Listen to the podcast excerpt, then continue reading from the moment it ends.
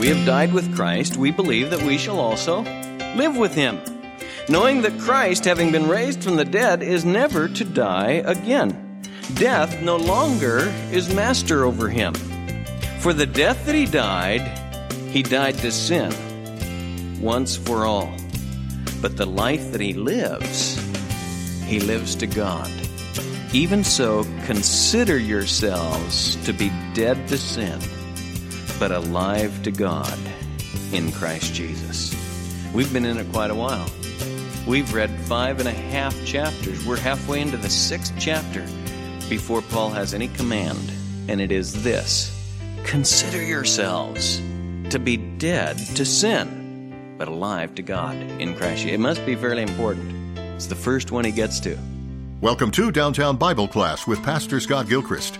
Today we continue in our study of the book of Romans. Pastor Scott brings a message titled, Does Grace Promote Sin?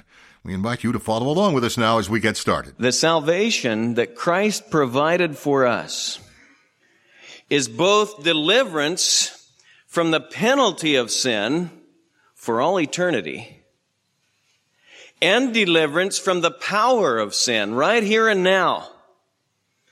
And by the way, uh, let me just stop and say, if you don't know Christ, uh, I'm glad you're here. If you're just looking into things or if you're just uh, puzzling over this, let me encourage you that there are dozens of reasons to come to Christ. But if I were to categorize them into two camps, uh, and basically two thoughts, it is this. He delivers from the penalty of sin for eternity. And that's the huge issue that every person faces. What about your sin when you stand before a righteous God? Christ delivers from the penalty of sin for eternity. And secondly, he can and will deliver you from the power of sin right here and now. And it may be that you don't even have clear enough eyesight to think about eternity right now, but you would like deliverance from the bondage and the pressure and the slavery of some sin that's got you by the throat, or maybe a dozen sins that have you tangled and not really experiencing life the way it was meant to be. Why? Christ is for you. He'll deliver you from the power of sin and the penalty of sin. So uh, we want to look at that. Now, chapter 6 of Romans. What shall we say then? He asks. Well, if you've been with us in Romans, you know what to say. Hallelujah. think about it. I mean, think where he's gone. We were completely lost, unrighteous, not seeking God, Suppressing truth, not seeking truth. I mean, you think where he started describing us and the truth about us and our condition, and then you think where he's brought us in the argument of Romans. Look at the end of chapter 5. Where sin increased, grace abounded all the more. That as sin reigned in death, even so grace might reign through righteousness to eternal life through Jesus Christ our Lord. A righteous God has made provision for your salvation. For me? For you? Yeah. I stand before a righteous God, clothed in the righteousness of Christ. He has reckoned his righteousness to my account. What an amazing salvation we have. And if you know Jesus Christ, you can say the same thing. Cost God everything, cost him his son. He offers it to you and me freely, without cost. And it's absolutely secure. Remember we looked at it in chapter 5, a variety of ways. But your standing before a righteous God depends wholly on another. Jesus Christ. Just as Adam sinned and brought all the wreckage on this race, and we saw this at the end of chapter 5, and somebody might say, well, I didn't have anything to do with that. That's not fair that Adam sinned and ever since then we've been sinners. Well, it's just the way it is. You don't have to teach your kids how to sin, do you? Hmm. Yeah, you didn't bring little angels home from the hospital. I know. I know you love them. And I, and I know when we brought ours home, they are so special. But you find out very quickly that they uh, carry some of your traits. you know? One in particular. Adam sinned, the whole race is sinners. But just as Adam brought sin, Christ brought righteousness. And if you're born again into Christ, your righteousness isn't dependent on you, it's dependent on another, your representative, Jesus Christ. And God sees you in Christ. No wonder I say, Hallelujah. I mean, grace reigns. Look at it, verse 21 of chapter 5. Grace reigns through righteousness to eternal life. Everyone ought to say, praise God. What shall we say then? But that's not what Paul answers with. What shall we say then? Are we to continue in sin that grace might increase? Now, it might have been Paul's answer to say, if he'd been answering, what shall we say? Hallelujah. Praise God. I know it would have been his response, in fact. But that's not what he writes here. Why is that? Because Paul isn't giving his personal testimony. He's not sharing his heart here. He is arguing a case. And he knows, he's been arguing for Christianity 30 years. He knows what people say. He knows uh, what the unregenerate mind says. He knows what they said then, and they're still saying today. I talk to people daily, it seems, or weekly anyway, that uh, when presented with the gospel of grace, will say something like, Oh, well then, we ought to just keep sinning that grace might increase. Are we to continue in sin that grace might increase? May it never be, he answers. Now, I hope you didn't miss his answer. Look at verse 2. Absolutely not. Should we just continue in sin because grace reigns? No way. May it never be. Now, when we first ran into this phrase back in chapter 3, I, uh, I commented on it a little bit. He uses this refrain ten times, and this is the fourth time in Romans when he's arguing, and he, he asks the questions that he's heard many times, and then he answers them. No way. Don't think like a lot of people think, he says. Absolutely not. May it never be. Don't even let the thought enter your mind that because God saves by grace, it doesn't matter how much we sin then. And how often. I've heard people say that. Well, then it, it wouldn't matter. I guess it doesn't matter. No, no. May it never be. And then he moves on. He moves on. And it seems to me that uh, his answer even verse 2a, you know what I mean, is very clear, but he's going to expand it uh, clearly and forcefully the rest of the chapter. In fact, that's the rest of chapter 6. Should we sin then? No way. And he expands on it the rest of the chapter.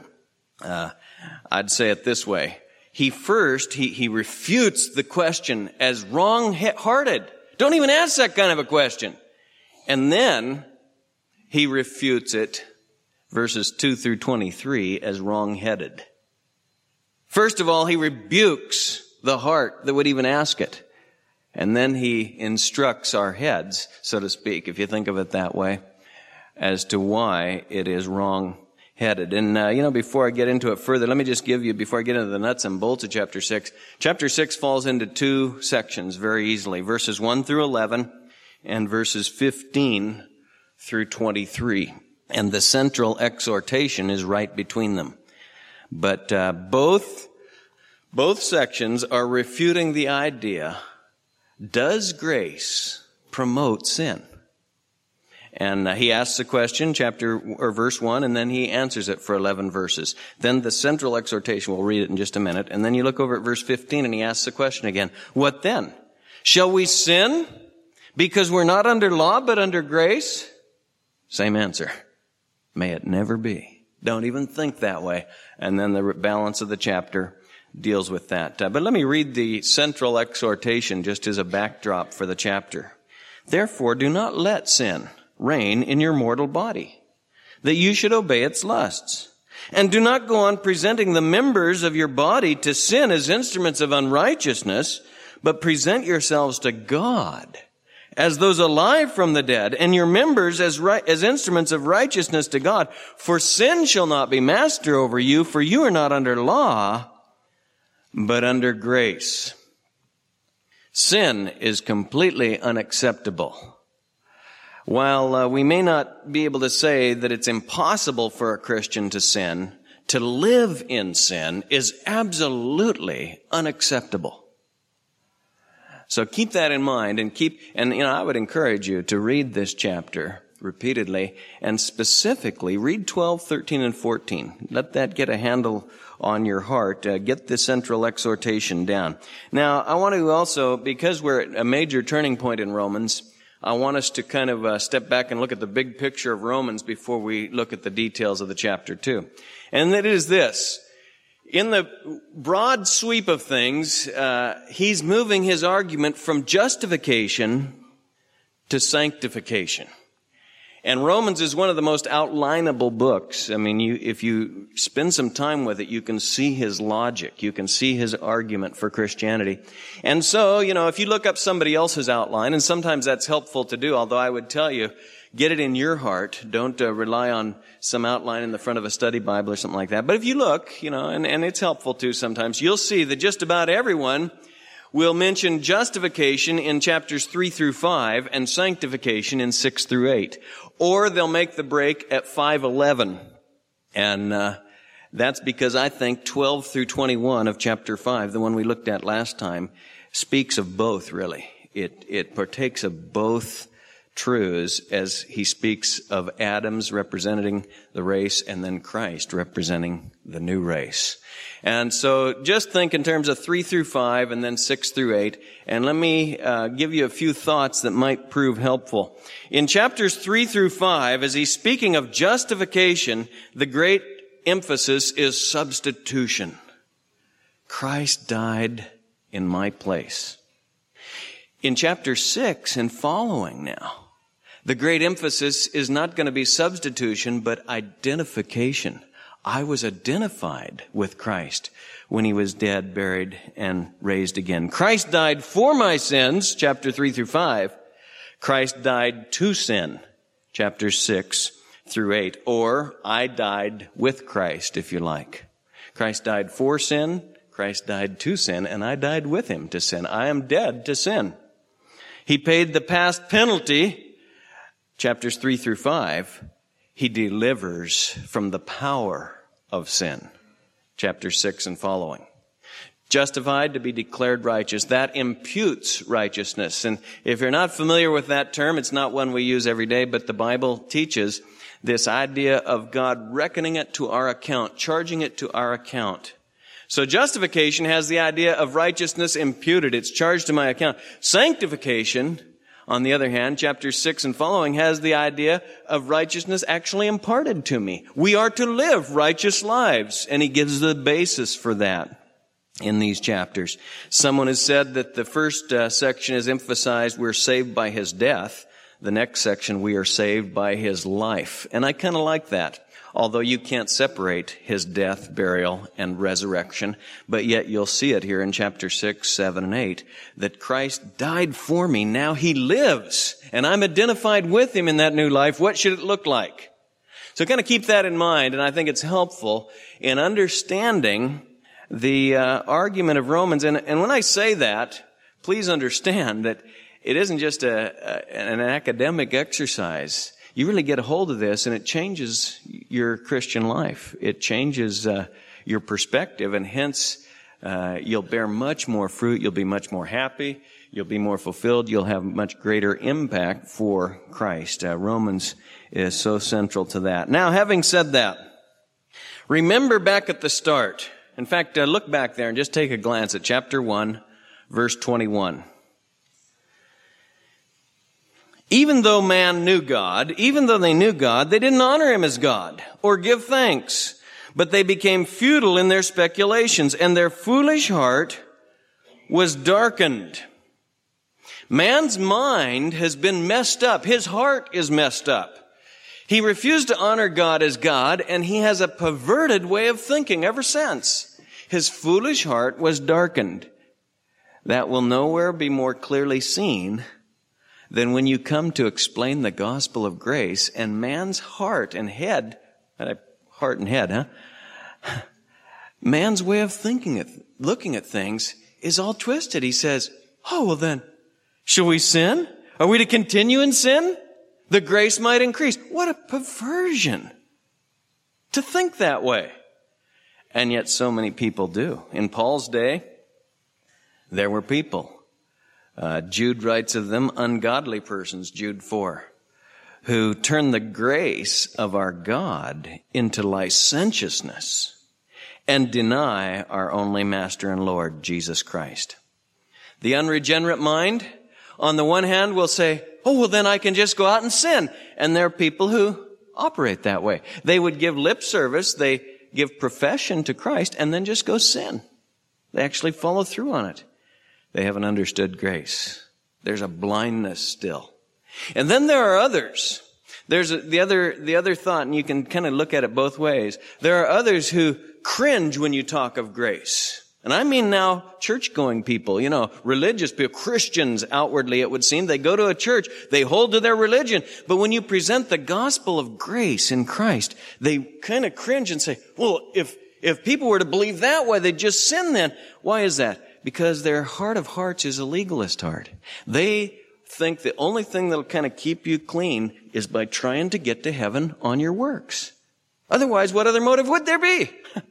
And if I, and if you preach grace, why, you'll just turn in people into sinners because they'll just go out and sin.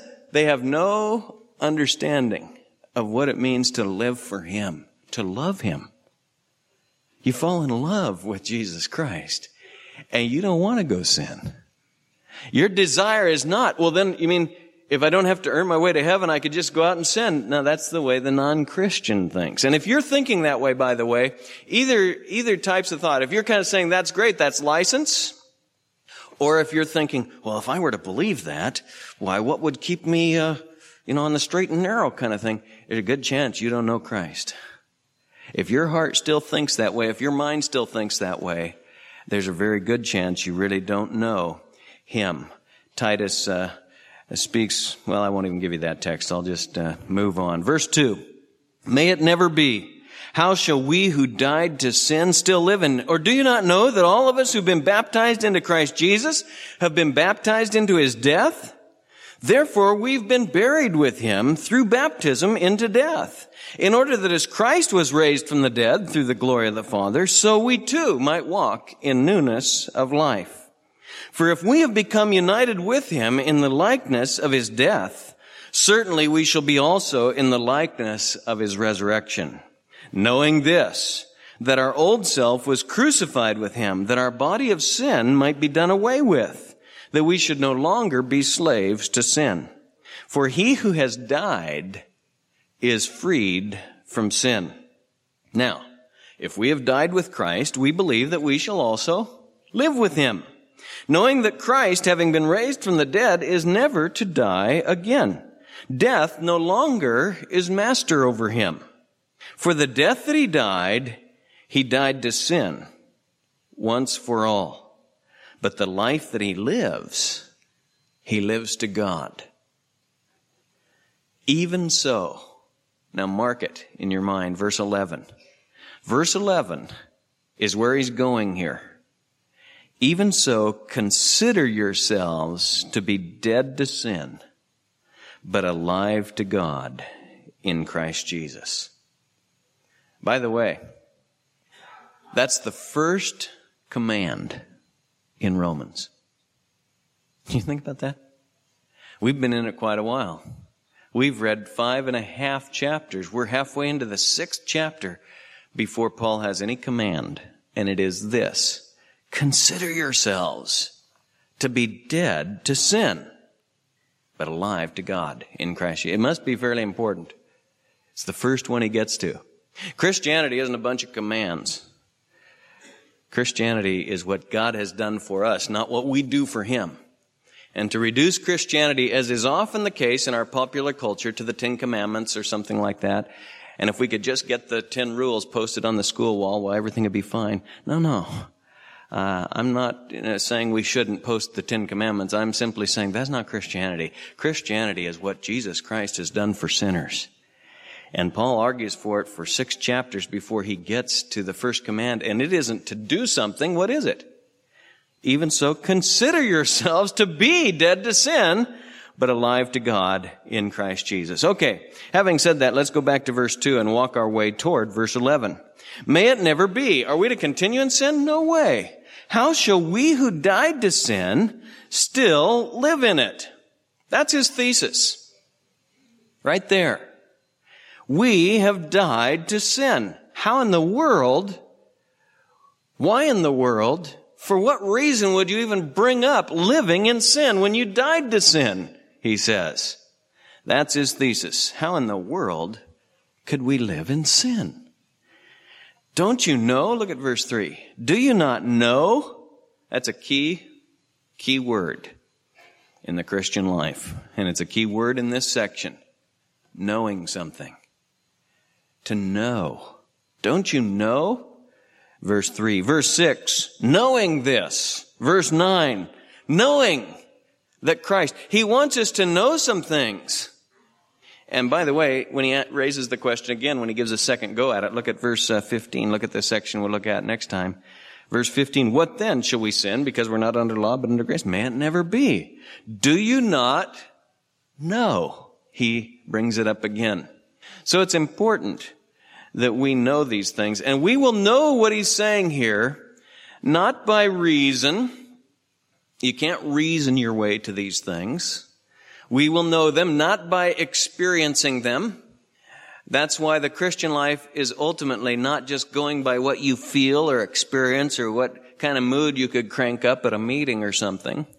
Uh, we won't know these things by our feelings. We will know them by revelation. How do I know that I died to sin? Well, not by my feelings. I feel quite alive to sin, don't you? Not by my experience. I look at my life and I think, there's a long way to go. How do I know that I died to sin? God said so. I've got a certainty about it because it's based on revelation.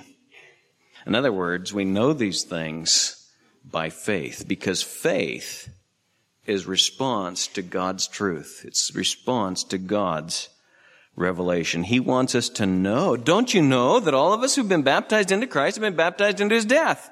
Therefore, we've been buried with him through baptism into death, in order that as Christ was raised from the dead through the glory of the Father, so we too might walk in newness of life. We've become united with him in the likeness of his death. Certainly we shall be also in the likeness of his resurrection. We have been identified with Christ in his death, burial, and resurrection. When Christ died, I died. When Christ was crucified, we Christians were crucified. When Christ was buried, we were buried. When Christ arose, we arose. We have been identified with Christ. Something that God did for us. When He died, we were identified with Him. We were co-crucified, co-buried, and co-resurrected.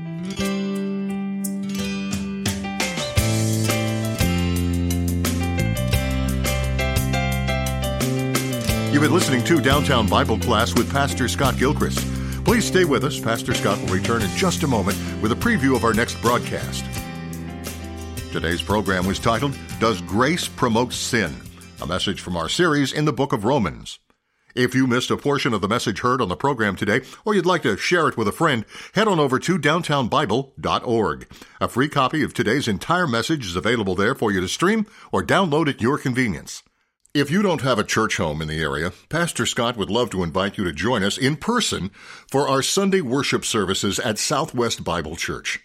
That's each Sunday morning at 8:30 and 11 a.m. at the church located at the corner of Southwest Murray and Weir Road in Beaverton. You can go to our website at swbible.org for more details. We hope to see you there. We're continuing to see new growth in the Romans Project on the continent of Africa.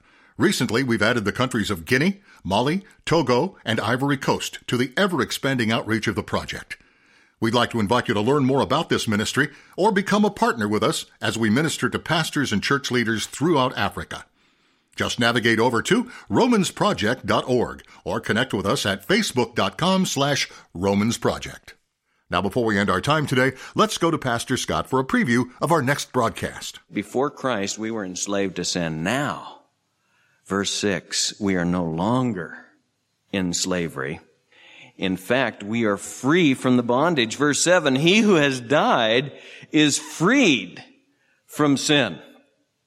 Paul's very first recorded sermon, he, he proclaimed Christ as the one who frees from all things. Acts 13, I think it's 39.